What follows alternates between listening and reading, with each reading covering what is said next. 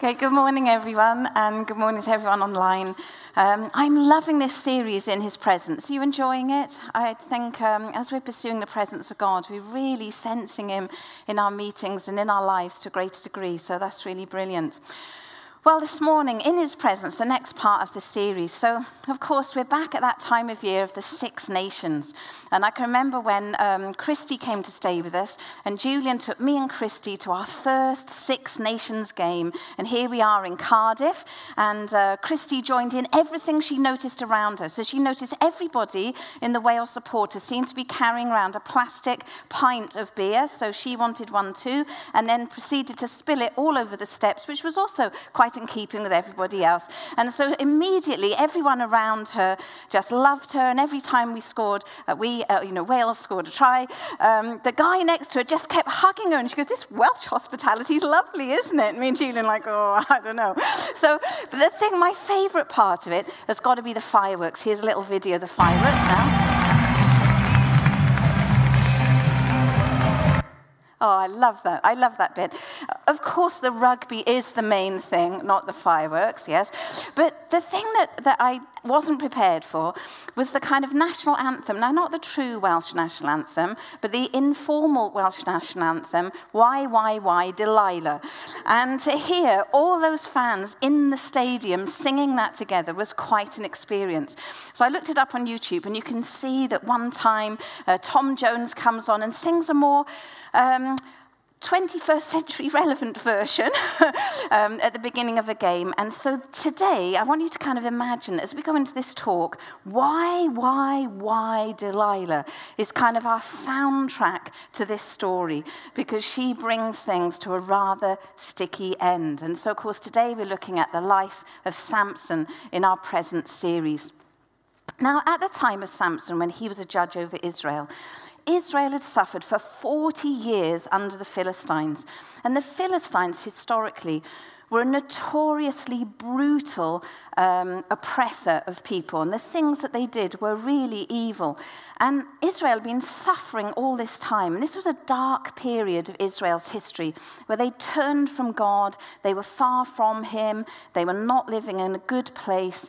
And also, we've got to put this in context, really, that this is like a barbaric time when tribes were fighting for survival.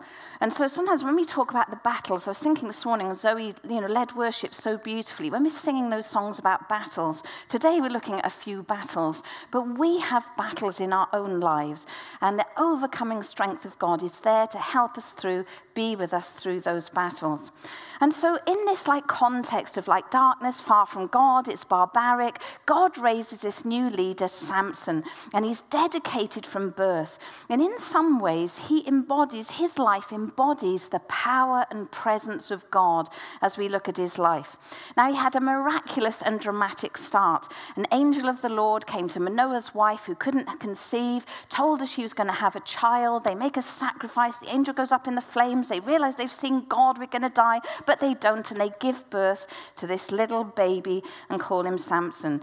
So in Judges 13, it says, the angel says, "You will become pregnant and have a son whose head is never to be touched by a razor, because the boy is to be a Nazarite, dedicated to God from the womb. He will take the lead in delivering Israel from the hands of the Philistines." This is a little bit like Gideon coming to Mary, isn't it, and telling her Jesus' destiny. And so this couple have this, not only they're going to have a child, but this child has a huge destiny. And the angel goes on to unpack what being a Nazarite involves. "Now then," the angel warns the wife, "drink no wine or other fermented drink, and do not eat anything unclean, because the boy will be a Nazarite of God from the womb until the day of his death." And the woman gave birth to a boy and named him Samson. He grew, and the Lord blessed him. Now I love this little bit. "And the Spirit of the Lord began to stir him." So our first point, number one, is this: Nazarite. Now, this meant Samson was totally committed to this journey, and he was. He grew up knowing from his parents this was his destiny. This is who I am. This is my commitment. I am a Nazarite, I belong to God, I am his servant, I will serve him all my life as the deliverer of Israel. And we see all the way through Samson's ministry, he walks with this sense of destiny and commitment, never wavers from it, that commitment to be the deliverer. But there are certain requirements that go with it as a Nazarite. No strong drink, never cut his hair, no unclean foods. And there's all kinds of other little detail about touching dead bodies and things like that. And so he's set apart as Israel's deliverer, and it all looks very promising. Number two, over the line. Now, you know, sometimes when there's police tape up or any kind of tape up warning you not to go somewhere because it might be dangerous for you, God had many rules and regulations for his people that kept them safe and kept them functioning with one another, and also showed that they belonged to him and they were devoted to him. It's a little bit like in our Christian life. If we say that we're a Christian, we've repented from the things that we've done wrong in our life. We have turned to say, Jesus, I want to live with you, and that's a whole new lifestyle. So Samson here as a Nazarite, he starts to overstep the line. Now, it starts in the little things, honey and the lion, Philistine girls. So let's look at what it was exactly he was up to, in case you've never heard the story before. So in Judges 14, it says this: Samson went down to Timnah, together with his father and mother. As they approached the vineyards of Timnah, suddenly a young lion came roaring towards him. The Spirit of the Lord came powerfully upon him, so he tore the lion apart with his bare hands as he might have torn a young goat. But he told neither his father or his mother. They're either like lagging way behind or they're ahead of him, of what he had done. Then he went down, talked with a woman, and he liked her. Sometime later, when he went back to marry her, he turned aside to look at the lion's carcass, and in it he saw a swarm of bees and some honey. He scooped out the honey with his hands and ate as he went along. When he rejoined his parents, he gave them some too, and they ate it, but he did not tell them he had taken the honey from the lion's carcass. Now, this might all seem absolutely fine. What's the problem with this? But these are the issues. First of all, he wasn't supposed to marry outside of the Hebrew tribe. And this is why it records in Judges here, his father and mother, when he says, I want this girl, go and get her for me, they reply, which seems rather timid to me, isn't there an acceptable woman among your relatives or among all our people? Must you go to the uncircumcised Philistines to get a wife? They don't put their foot down or help him, to remember you are a Nazarite, this is forbidden. But instead they kind of and it looks to me like maybe they've been giving in to him for a long time because he's the deliverer. Maybe he's brought up getting his own way. And so they try and talk him out of it, but he's not having it. A marriage between the Hebrews and the pagans were prohibited. And the reason for that was to keep their way pure before God, so they wouldn't be distracted. I mean, in Exodus 34:16, God gives a warning to them that not to let your sons be led astray into idolatry by marrying foreign women. And in Deuteronomy 7:3, there's a very clear instruction. Do not intermarry with them. Do not give your daughters to their sons or take their daughters for your sons. And so straight away, Samson is crossing the line in the little things, and he wants his own way. Similarly, with the lion issue, with the honey in the lion, the Nazarite laws were all about ceremonial purity, and it was about his separateness, devoted to God as a Nazarite. And in Numbers 6:6, it says this: Throughout the period of their dedication to the Lord, the Nazarite must not go near a dead body. And so Samson, you can see, it's like he's just doing the little things on the side, but taking honey from the carcass of a dead lion violated the laws. And it's interesting how he shared it with his parents as well, without even telling them where it came from. They thought it came from the local farm shop, but no, it was out of a dead lion. And we see here Samson picking and choosing what he will obey. Which parts of being a Nazarite will he keep? And really, we see him skimming it down to the most essential part of not cutting his hair. But as for the other things, he starts on a slippery slope of compromise. What we do see, however, is Samson does throw himself energetically into this role of deliverer. Single-handedly stirring up trouble with the Philistines, he is an unstoppable force, a bit like Ireland yesterday. And he never, ever questions his role, his destiny, what he's called to. He has total faith in God's continued presence with him, giving him astonishing power. So every time he's in a situation, he's living this Nazarite vow. He just expects with great faith that God will just turn up and do it every single time. And he's like a one-man army stirring up the Philistines. So Judges 14, we learn of one of the big... You know, these things start to get a little bit bigger. This is Samson's first marriage. He goes down to the village, sees a Philistine girl, says to his parents, "I want her," and they give in without much of a fuss. But the wedding turns into a nightmare. I mean, nobody wants a wedding like this. Samson poses a riddle, there's prizes involved, and during the 7 days of the feast, the Philistines are trying to guess the riddle and they can't. And in the end, they threaten his bride. She will be burnt alive if she doesn't get them the answer. And Judges 14 says this, "On the fourth day, they said to Samson's wife, 'Coax your husband into explaining the riddle for us, or we will burn you and your father's household to death.'" Well, that's a great wedding, isn't it? And so what happens is it says Samson's wife, in verse 16, Samson's wife threw herself on him, sobbing, "You hate me. You don't really love me. You've given my people a riddle." Can you see the compromise now? He's marrying a Philistine. They are the enemy. He's already in trouble. "You've given my people a riddle, but you haven't told me the answer." She cried the whole 7 days of the feast. Oh, dear, that's a bit of a warning sign, isn't it? So on the seventh day, he finally told her because she continued to press him. This is a pattern he's getting into. She, in turn, explained the riddle to her people. So the girl whispers the answer to the Philistines, and inevitably, this all ends up in carnage. Dead bodies, fighting, and Samson walks away with no bride, trail of destruction, fire behind him, full of anger. And God uses this to stir up the Philistines, and even the chaos of Samson. What's interesting, Samson is just this maverick stirring things up. And despite his mistakes, God uses it to start this plan to deliver Israel from the Philistines. So we skip now to Judges 15. And this pattern of crossing the line, giving in, will eventually snare Samson because habit becomes a lifestyle. So Samson has now developed this like crash and burn lifestyle. He's like the person to invite to the party or definitely not invite to the party. And he's continually provoking the Philistines. There's one time where they're trying to catch him and he tears up the city gates of Gaza and carries them on his shoulders to the top of a mountain just to make a point. "You tried to catch me? You can't catch me." This role of the judge in Israel, totally unconventional road. At the wheat harvest, he goes down. This is like serious because it can cause a famine. He goes down, he burns up the Philistine crops and their olive groves and their vineyards. Lots of foxes involved. Very, smell of burning flesh. Oh, it's all very messy. He is on a roll. And after this, he goes down to Etam, and there he stays in a cave, and he's just hanging out, having a bit of a peace and quiet, and probably, one little fox managed to survive, keeps him company there in the little cave.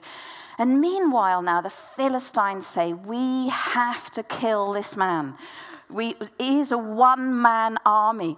I mean, it's interesting that you see all the other judges had like intricate battle plans where they raised the troops and spoke to the tribes and they all did it together in kind of intricate military maneuvers. No, not Samson. You never see him raising up teams. He just does it all himself and he's unstoppable. So the Philistines track Samson down to Judah. And the people of Judah say to the Philistines, "Why have you come to fight us?" Because they're being oppressed by them as well. And they say, "Well, we've come to take Samson prisoner."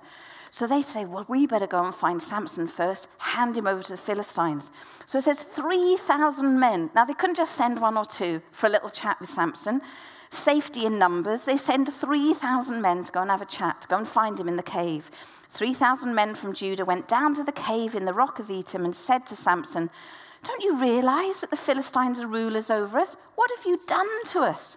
Now, we've come to tie you up and hand you over." Can you imagine them saying this? "We've come, you say it. We've come to tie you up and hand you over." Oh, phew.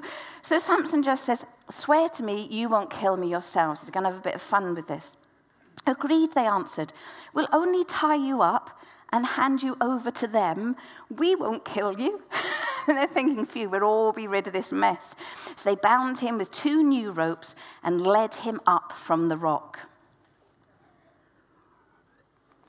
And it says in verse 14, as he approached Lehi, the Philistines came toward him shouting. They're trying to raise some, The Spirit of the Lord came powerfully upon him. The ropes on his arms became like charred flax, and the bindings dropped from his hands. You can imagine the men of Judah going, oh, did you bring the right rope? Finding a fresh jawbone of a donkey, he grabbed it and struck down 1,000 men. Then Samson said, with the donkey's jawbone, I've made donkeys of them all. Now, this is because in Hebrew, the word for this sounds like the sound a donkey would make. I won't illustrate, but you can imagine in your mind. And with a donkey's jawbone, I have killed 1,000 men. You can see this guy is unstoppable. One man and 1,000 men. And he is living this role of deliverer with the presence of God, the power of God, the power in his vow. And every time he has full confidence. So when all the Philistines approach him and he lets, Judah bind him up, he has full confidence in God, no fear. This is what we see here. Imagine we had that confidence in God. He walks in this confidence. God is with me. I'm the deliverer. God will turn up. And he has no fear at all. And he goes out and does his job. When he finished speaking, he threw away the jawbone. I love this. It's just like, oh, job done, just throws it away. And the place was called Ramah Lehi. And this actually means jawbone hill. So that's what the locals called it after that. Now, note Samson's attitude next. I think this is maybe how he was raised. But he goes to say to God, now, because he was very thirsty, he cried out to the Lord, you have given your servant this great victory. Must I now die of thirst and fall into the hands of the uncircumcised? It's like so disrespectful. But what you do see in here, where he says, you have given your servant this great victory. He knows the victory comes from God. He knows he is the servant. You have given your servant. In this Nazarite vow, he is the servant of God. And as the servant, he knows that God performed the victory. God gave him the strength. He is an incredible example of power and presence. But now he's complaining, hey, we've had this great victory, but now I'm dying of thirst. Then God opened up the hollow place in Lehi, and water came out of it. When Samson drank, his strength returned, and he revived. That's like so many times the Bible encourages us to drink of the Holy Spirit, that we may be strong and revived. So the spring was called En-Hakor, and is still there in Lehi. Samson led Israel for 20 years in the days of the Philistines. 20 years he led. Now, what's interesting about this 20 years is in the scriptures here, you can go and read his whole story. I encourage you to go and read it. It's only 4 chapters. It's action-packed, Judges 13 to 16. But this is like the highlight reel. It doesn't give everything that happened every day for 20 years. In that whole 20 years, from a young man to an old man, he served God relentlessly in serving and delivering Israel, keeping the Philistines at bay. The Philistines were terrified of him. He was a major nuisance to them. But out of that 20 years, these are just the highlights of what he did, an unstoppable force. And yet, despite this, heroic destiny and strength, he was also fatally flawed. He was living over the line, a Nazarene plus compromise. And instead of living holy as a Nazarene, the Nazarene plus compromise means things start to go wrong. And habit becomes a lifestyle. It becomes who you are. If we practice a habit often enough, it's not just a habit, it becomes who we are. And this is what led to Samson's downfall. So we skip now to Judges 16, to Delilah. And wouldn't it be great if we could just sing this together? But maybe not. Okay, Judges 16. I'll end with a song. Judges 16. Sometime later, he fell in love with a woman in the valley of Sorek, whose name was Delilah. Now, this is in the Philistines, so she is a Philistine woman. But isn't it sad that he falls in love now? The rulers of the Philistines went to her and said, "See if you can lure him into showing you the secret of his great strength and how we can overpower him so we may tie him up and subdue him." Can you see all the familiar themes here? The bride, the woman, tempting him, getting him to reveal the secret, being tied up. "Each one of us will give you 1,100 shekels of silver." Now, just to say, in a later chapter in Judges, it shows that 10 shekels were given to a man as a year's wage, 10 shekels. They are offering her 1,100 shekels, each one of them. So this is a fortune. This is like you will never need to work again. This is more money than she can spend in a lifetime. And what does she say? "I love him, I won't." No, so Delilah says to Samson, "Tell me the secret of your great strength and how you can be tied up and subdued." This is the saddest part of this story. He has practiced hanging out with Philistine women, and now he is again with a woman not of his own tribe, and he has fallen in love. And I don't know if he was blind because he'd fallen in love or just whether he didn't care. But all the while he loves this woman, she is seeking to betray him for money, seeking to betray him for silver. Just like Jesus. Jesus was betrayed by Judas for silver, by one he loved. So Delilah nags and nags Samson for his secret. And we all know how powerful that can be. The Bible says it's better to live in an attic or a dripping tap than with a woman who nags.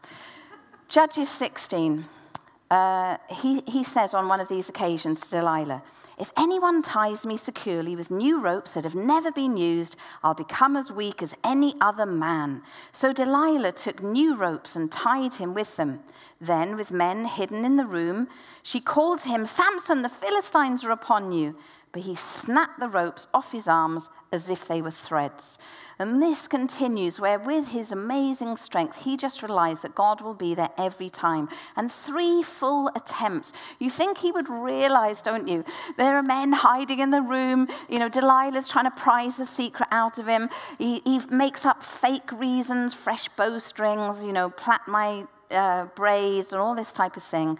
And finally, fed up that she hasn't had the truth, Delilah goes in for the kill.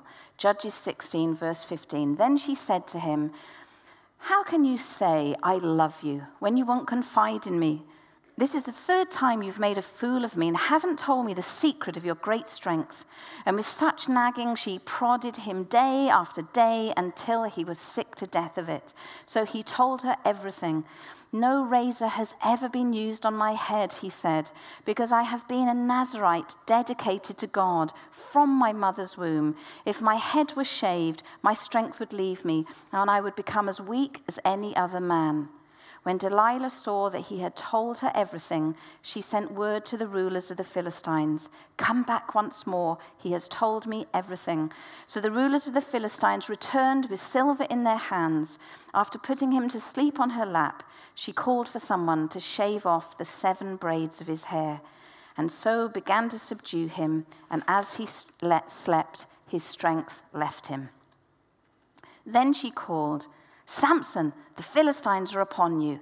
He awoke from his sleep and thought, "I'll go out as before and shake myself free." But he did not know that the Lord had left him. Then the Philistines seized him, gouged out his eyes, and took him down to Gaza. Binding him with bronze shackles, they set him to grinding grain in the prison. But the hair on his head began to grow again after it had been shaved. This is a very sobering part of the story, our fallen hero. And Samson is wearied by Delilah's demands because he has given into this pattern over and over again in his life. It has been so easy to slide across that line, and so he loses it all. And this is like, do you remember Esau carelessly gave away his inheritance to his brother Jacob over a bowl of stew because he was hungry? In Hebrews 12:16 it says, "See that no one is sexually immoral or is godless like Esau, who for a single meal sold his inheritance rights as the oldest son." Can you see how easily these precious things were just given away and abandoned? And we need to be aware of living by our appetites also. There are things that we might want to, I want to, but they're not good for us, or they're not right, or it's across the line. And we need to make wise decisions in our life with God's help long before the crossroads of choice. You know, if there's a time in our lives when we come to like a crossroads of decision or temptation, that decision has to be made way before we reach that crossroads, where we make a decision in our hearts that I have turned from my old life to follow Jesus, and now with his strength, I will live that life. And as Samson slid out of his vow because he'd practiced compromise so much, he was really good at it. And for us, living out our Christian life fully is living out our faith in daily life. It's not like praying a prayer, having a ticket to heaven, and then living any old how like Samson, just doing the minor, get me through. But actually, to make that decision that we're going to follow Jesus with all our heart, with a repentant heart, knowing who God is. Now, when sin and temptation comes our way, as it does for each and every one of us, we need to decide way before that point of decision. Don't leave it to the moment of temptation, but long before we're standing at those crossroads. Let's choose a life that we will live it in faith. We can see here Samson was living out by faith, but compromising so tragically. But for us, we can have God's power to live before him. So, for example, faithfulness in our relationships, in our friendships, in our family, if you're married, in your marriage, or brave celibacy in our singleness. Now, what about sexual temptations? I remember many years ago, Julian and I going to a church where we were just young, serving in ministry. And a lot of the older couples had this habit of, like, flirting with each other, like it wasn't an issue. And we drove home from that, and we're like, when we get older, let us never do that. And it turned out that that habit of flirting with each other, many marriages crashed and burned in adultery. And it's like, if you practice that long enough, it becomes who you are. And it's not a modest or pure or right way to live. What about following God's way and not sleeping together outside of marriage? The Bible is clear that sex belongs in marriage. And if we are having sex outside of marriage, God, that is not God's way. That's not what God asks of us. And how does it start? It starts with just staying over, sharing a room, then sharing a flat. But it's not too late to change. I remember many years ago when we were leading in Spring Terrace, a young couple became Christians. They just radically gave their life to Jesus. And they'd been living together for some years. And the guy came to see Julian, and he said, I've been reading the Bible, and I just realized this isn't right. I want to tell you, Pastor, I'm moving into the spare room, and we're going to get married as soon as possible. And within weeks, as fast as they could do it, they got married. And they brought a change. It's never too late to bring that change, to bring our life in line with our faith and living before God. Not over the line like Samson. There is a reason there is a do not cross the line tape in areas of our lives, because God knows how life functions best to keep you safe and to keep your heart pure. And what about other sins we struggle with? We all struggle with these things. Attitudes of the heart, gossip, division, anger, revenge, unforgiveness, all those dark emotions that can creep into our heart. You know, if we nurse bitter thoughts long enough, we become a bitter person. If we practice a little behind-the-scenes gossip, we become a gossip. If we lie out of habit, we become a liar. None of us want to be these things. Let us decide with God's help that we are going to walk faithfully before him, that I will not be that person. Let us choose, I will live in the light. I will keep my speech pure and my heart pure. I will exercise forgiveness when I want to hold on to a grudge. I will exercise restraint when I just want to do what I want. Modesty, love, compassion. I will be the faithful friend. So crossing the line, let us be aware, a habit becomes a lifestyle. The little compromises that we make in life can become who we are. And if we're devoted followers of Jesus, let's do it with all our heart. Because disaster lies ahead when we ignore God's ways and God's plan for us.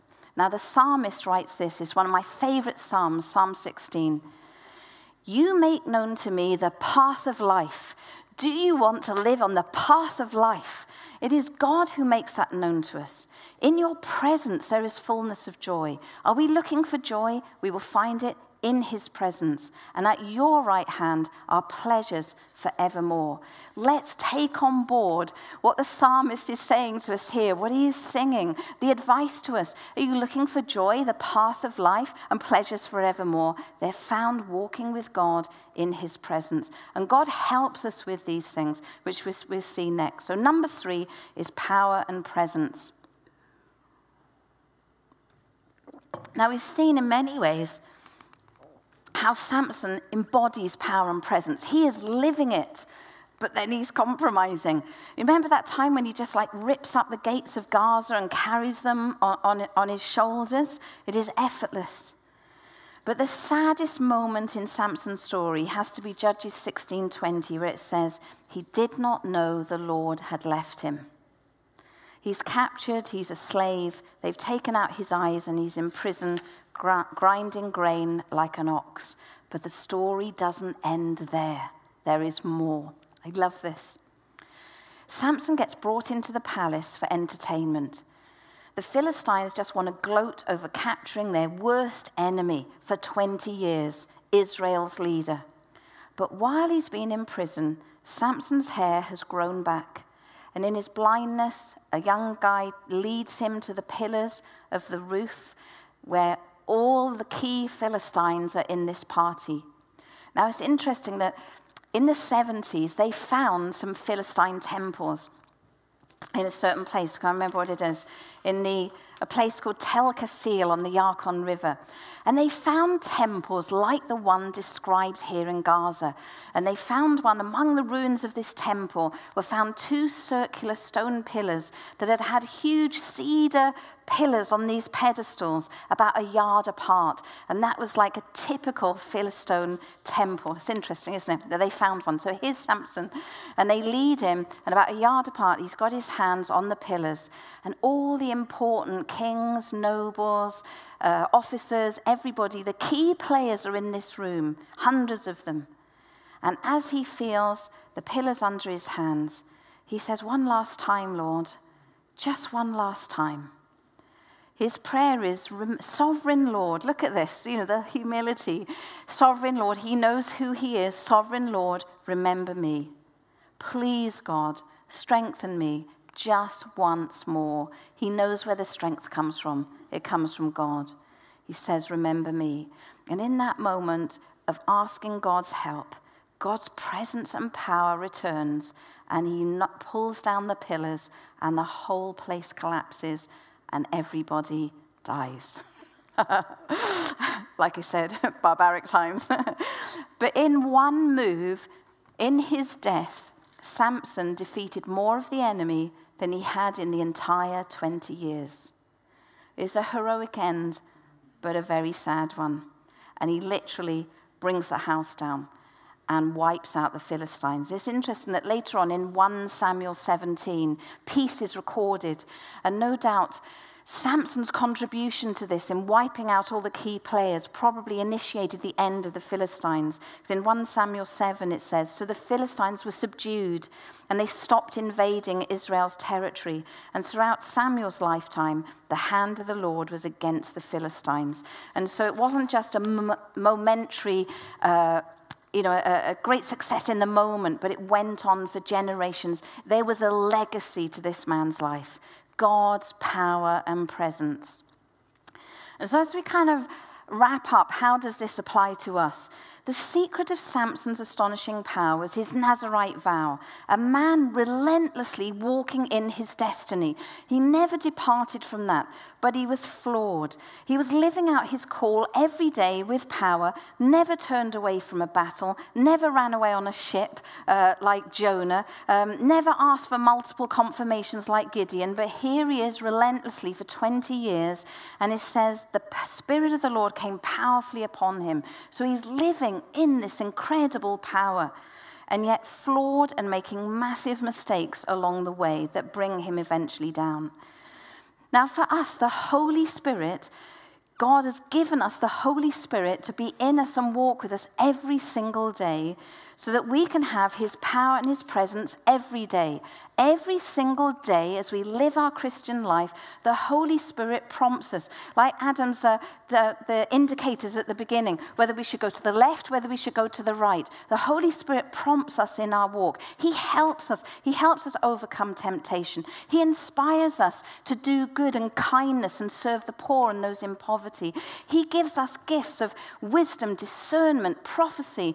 You know, we can live out a spiritual life. We were never meant to live the Christian life like it's a set of rules and we're trying desperately to live by them. But Jesus is in us by the power of the Holy Spirit. Jesus said, so when we are born again, we are born of the Spirit. Remember when Jesus said, I assure you, no one can enter the kingdom of God without being born of water and born of the Spirit. There is an entry point. We're born of water, that's our physical birth, but then we're born of the Spirit. Have you made that step? Have you ever said, gosh, I knew there was a God, but I didn't realize there's a whole relationship and power of the Holy Spirit. And we come to Jesus and say, forgive me for all the sin, all the things I've done wrong in my life and being far from you.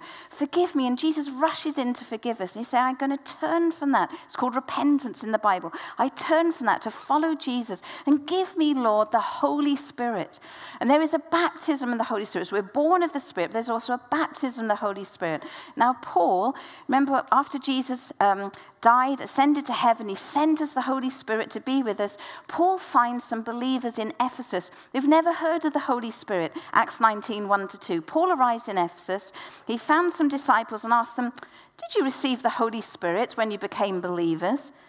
And they say, we've not even heard there is a Holy Spirit. So Paul places his hands on them, and the Holy Spirit came on them, and they spoke in tongues and prophesied. There were about 12 men in all. And I want to encourage you, who've never been baptized in the Holy Spirit, this is part of our package. This is what God wants for us. When we're baptized in the Holy Spirit, we live out of the power of the Holy Spirit, an overcoming life.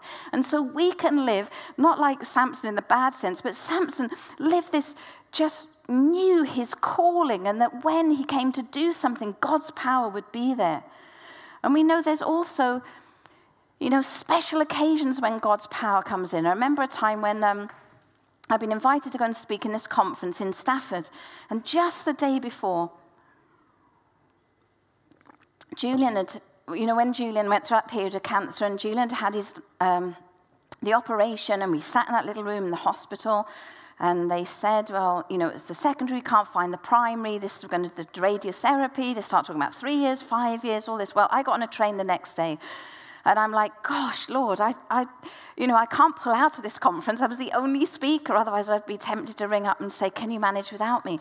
So in the conference, I did the first session, there's a coffee break, the second session. I'm speaking in the second session, they asked me to speak on love.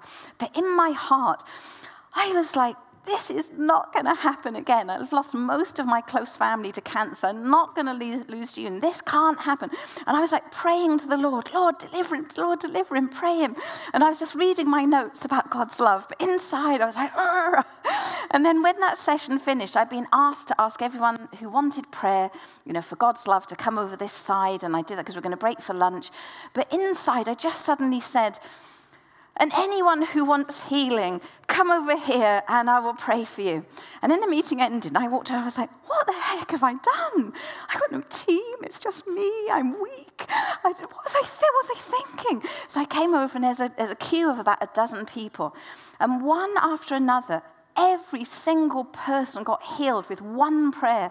The first lady I prayed for was like early 60s, and she had ringing in her ears for years and years and years and years. And she said She said to me, when you were preaching, I know it was on love, but inside I felt stirred. This can't happen anymore. I was like, that's interesting. So I just put my hands on her ears. I said, in the name of Jesus, be healed. She burst into tears. I thought maybe I pressed her ears too hard. And I said, what is it? What is it? She got all the ringings gone. She's had it all gone. Then I noticed she had a bandage on her knee, so I put my hands around her knee. I won't go into details too long. Prayed for her knee because it was all puffed up. Her knee went normal. She went to sit down. The next girl, just a young girl, been in a car accident, 9 months of injections for the pain, very, very tall. There was something wrong with like her arm and something in her back. Prayed for her arm. One prayer, all the pain went. She could move her arm. She turned around. I prayed for her back. Healed like that straight away. Her friend burst into tears, because she was going over, helping her friend get dressed every day. Having broken my hand in March, I know what that's like, having to get someone else dress you every day until you can recover. But one by one, as it went down, in the end, they were bringing everyone back, and we had to go out to the foyer. Went out to the foyer, and a little queue came, and I thought, oh, this is a bit like Jesus in the Bible, when all the village came. I bet everyone was like, quick, run and get your gran, get your son, get your baby, quick. So people were starting to hear, and one by one, every single person. I remember one lady, her feet were like this, but one was like that, because she'd run up into the bedroom, and her husband left his clothes there, and the spike of his buckle belt had gone in her foot. It had all become infected, and even though the injury was over, it left her with one foot like that. I bet that husband was a very tidy man after that. So she couldn't even wear shoes. She was wearing slippers. And with one prayer, as we all watched, her and her friends, her foot went normal. Now, this went through every single person till there was no one left to pray for. No one left. And the last lady I prayed for was 80 years of age, faithful lady, loved the Lord. She said to me, I've never asked somebody to pray for me all my life because I felt that would be selfish. Oh, don't ever do that. So she had had a stroke, she'd recovered, but her feet and legs were numb, apart from occasional pins and needles. So the meeting had started back now, and I was being disruptive in my own conference. So we sat in the front row while they were doing something else, waiting for me to finish the last talk. And I prayed for her, and she told me after, it's like God's rain came all the way down through her body. She could feel it like water, and all the way out of her feet, and all the feeling came back. Amazing, isn't it? So sometimes there are those moments, like with Samson, where it says the power of God came down and did something amazing. But you know the amazing thing about Stafford? That wasn't just in a conference. That's happening every day. As we pray for a friend at work, in the supermarket, the lady outside of Tesco, all these, we are praying for people in the everyday. It's not just in the special occasions, but we are living out of the power and presence of the Holy Spirit every single day.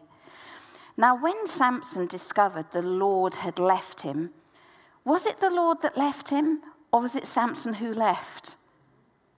It was Samson, really, who left. He walked away and broke his vow. And yet, look how when he called on God again, how God rushed in to meet him. He didn't go, well, I don't know, after what you've been doing, Samson, but God rushes straight in with power. And what does this mean for us? Last week, we looked at Psalm 139. His presence is with us, and you cannot flee it. Jesus in Matthew 28, surely I'm with you always to the very end of the age. When we come to Jesus, he is quick to forgive our sins. 1 John 1:9. If we confess our sins, he is faithful and just and will forgive us our sins and purify us from all unrighteousness. We have that confidence. And Psalm 103 says he's removed our sins as far as the east is from the west. And the only way we can be removed from God's presence is if we decided to go into some kind of direct rebellion in knowing who he is, but choosing to walk away. And that would be a terrible place to be.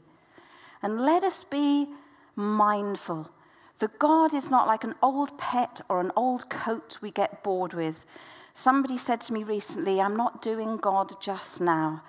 And I felt, you are in a dangerous place. God is not to be mocked. He is our loving Father, but he is the awesome Creator God. So don't worry that in our sin, we will lose his presence, although it might dull our sensitivity to his presence. But as we come to him and confess our sins, he will forgive us. But it is only in direct rebellion that we could walk that dangerous and terrible path.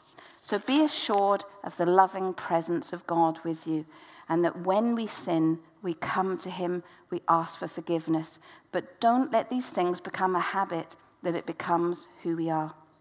So as we close, Samson's story is both an inspiration and a warning. It's a warning to us. The habit of crossing the line can grow into a lifestyle, but it's never too late to turn, to change with God's help. And that was Samson's undoing. But on the other side, Samson is an inspiration.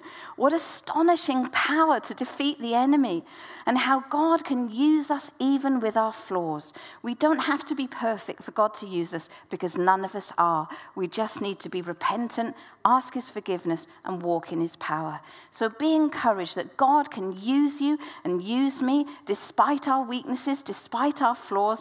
He's not waiting for us to get better before he uses us. Look at Samson's example. He was used in an astonishing way, even with his mistakes. He accepted his call without question. He never turned from the enemy, and he had an unquestioned faith in God at all times. And at the end of the day, that's what it's all about. It is our faith in him, living out of that faith and being true to our faith. And lastly, Samson is recorded in the Hebrews 11 Hall of Fame. And there in the Hall of Fame, you know that part in Hebrews 11. It mentions all these heroic, amazing characters: Abraham, Joseph, Moses, Rahab. It goes to say all these, and then it adds this in verse 32. The writer to the Hebrews says, "And what more shall I say? I do not have time." Next slide, please. I do not have time to... Oh, no, sorry. Forget that. I scrubbed the slide. And what more shall I say? I do not have time to tell about Gideon, Barak, Samson, and Jephthah, about David and Samuel and the prophets, who through faith conquered kingdoms, administered justice, and gained what was promised, who shut the mouths of lions, quenched the fury of the flames, escaped the edge of the sword, whose weakness was turned to strength, and who became powerful in battle and routed foreign armies. And this is Samson's legacy. There he is, with all his flaws, embodying the power and the presence of God every single day in the Hall of Fame in Hebrews 11, a man of presence and power. So as we continue in this series, let's look to Psalm 105, verse 4. Seek the Lord and his strength, and seek his presence continually. Let's pray.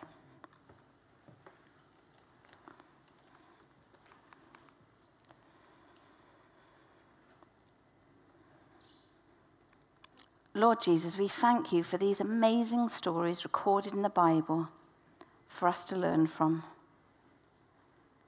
I thank you, Lord,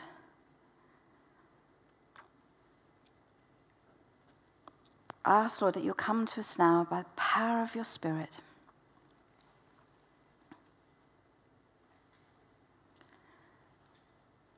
And I feel in our own hearts, this is a moment to take a stand and to say, yes, I want that.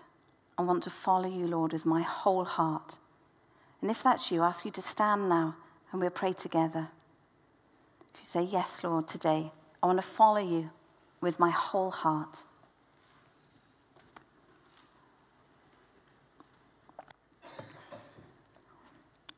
Lord Jesus, I thank you that you came to us and you died on the cross to forgive us all our sins. I thank you that we stand here, Lord, forgiven. As we come to you, ask for your forgiveness. As we confess our sins to you, you cleanse us from all unrighteousness. As we stand before you, Lord, saying, I give you my whole heart. I want to walk all my days in your power and your presence. I ask, Lord, for an infilling of your Holy Spirit now on every person. Fill us again, Lord, with the power of your Holy Spirit to live this life with your help. Let's just pray our own prayer now out loud. Let's just praise the Lord like Samson. Here I am, remember me, Lord. Give me your strength again. Let's praise him personally.